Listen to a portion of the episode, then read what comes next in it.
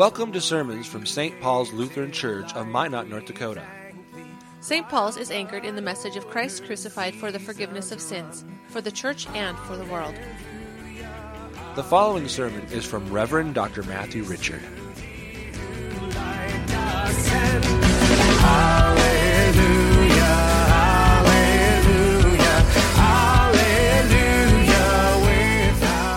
In the name of Jesus. Amen. Keegan and Cassidy, as you know, as we've talked about before, we live in a world that is, I hate to say it this way, but rather flippant with marriage. In other words, it is not uncommon in our day and age for people to hook up for a time and then when things don't work out, well, they dump the person and they move on to the next person in line. Tragically, these relationships can become like a revolving door, and so these individuals will never marry because marriage, well, it makes, well, it makes things too complicated. It's just easier to recycle through relationships, well, for, for convenience sake. And then there's the fact that people who are married don't think of marriage anymore in the way that God intends. They do not view marriage as a lifelong union of a man and a woman, one man and one woman, until death do they part. Instead, they feel they feel free to walk away from their commitments and promises when they don't feel, well, in love anymore. As though feeling in love is something something that a relationship could ever be built on. Tragically, these marriages have no foundation but are built upon the shifting sands of feelings and perhaps we could say romantic love songs.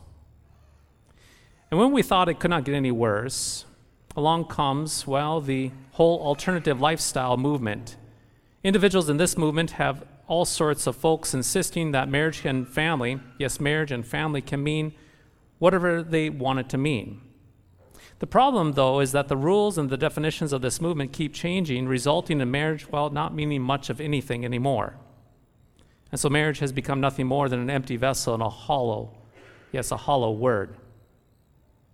Now, I don't have to convince you, as well as the rest of us here today, that this is some pretty serious stuff. But perhaps something more important for you and for me to consider is this why bring all of this up this day on your wedding day?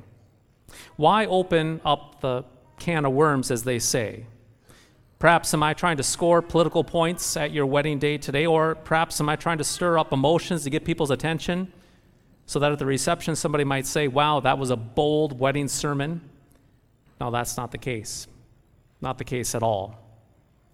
Instead, I mention this because I want to contrast everything going on in the world with what you are doing today, Keegan, what you're doing today, Cassidy. Indeed, I want to contrast the world from what you are doing today. In other words, I want to take this opportunity to commend both you, Keegan and Cassidy, for your boldness. Yes, your boldness. I want to praise you for being unique. I want to applaud you today for being steadfast and faithful to each other and to the estate of marriage. You see, the both of you are here today in a Christian church, having a Christian wedding, and taking your place in the holy Christian estate of marriage itself, which is bold, which is unique, which is faithful in our world today. Indeed, it is bold, unique, and faithful. Keegan and Cassidy, as you both know, marriage is not a social construct or a product of Hollywood movies, but rather God planted marriage itself into humanity right from the beginning, right from the get go. Marriage was God's idea from the very beginning which is why he gave Adam and Eve to each other. And so God instituted the holy estate of marriage, and God, in this marriage, he calls a man to leave his father and mother and to be united to his wife so that they can become not two, but one flesh. And together in this most holy estate of marriage, a man and woman are placed in the roles of husband and wife, creating a family.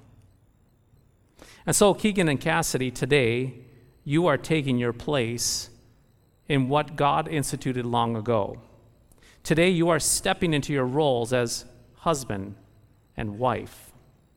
Indeed, you are being placed in the roles of husband and wife to give each other compassion, to give each other kindness, while showing humility and quiet strength and discipline to each other.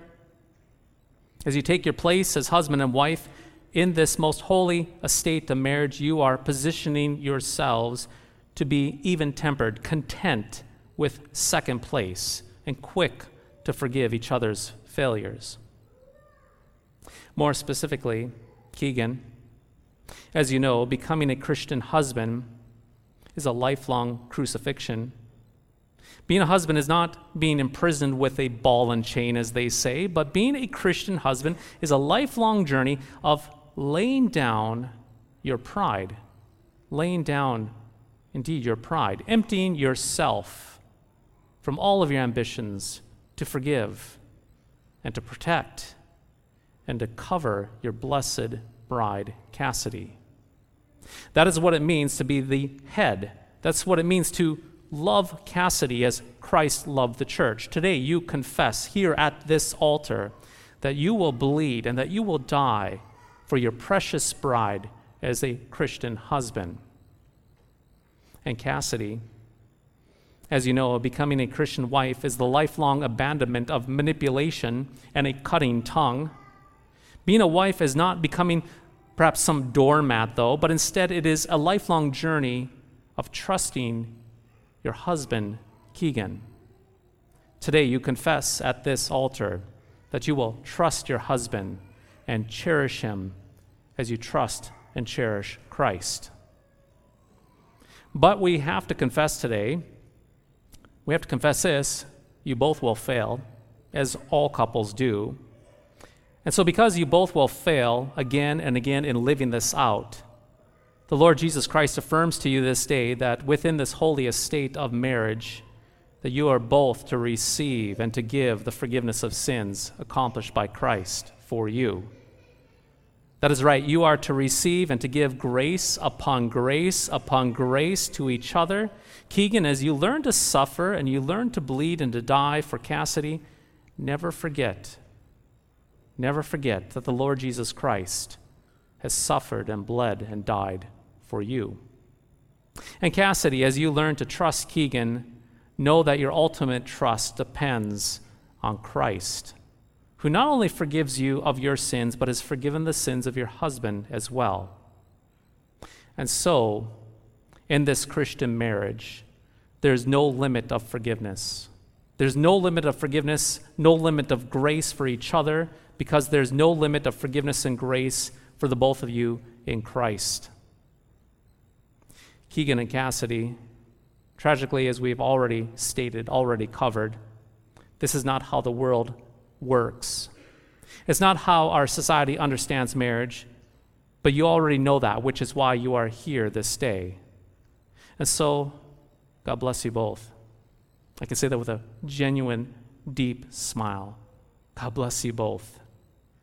Indeed, God bless you both for being, could we say this, countercultural in this lifelong journey of sacrificing and trusting for each other. God bless you for taking the road less traveled and stepping into your places as husband and wife. Yes, God bless you for stepping into the holiest state of marriage, where you will not just go off on your own and do your own thing, but will keep in tune with each other, while cultivating thankfulness for each other while constantly receiving the gifts that the Lord Jesus Christ has given for you and will continue to give to you. God bless you both. In the name of Jesus, amen.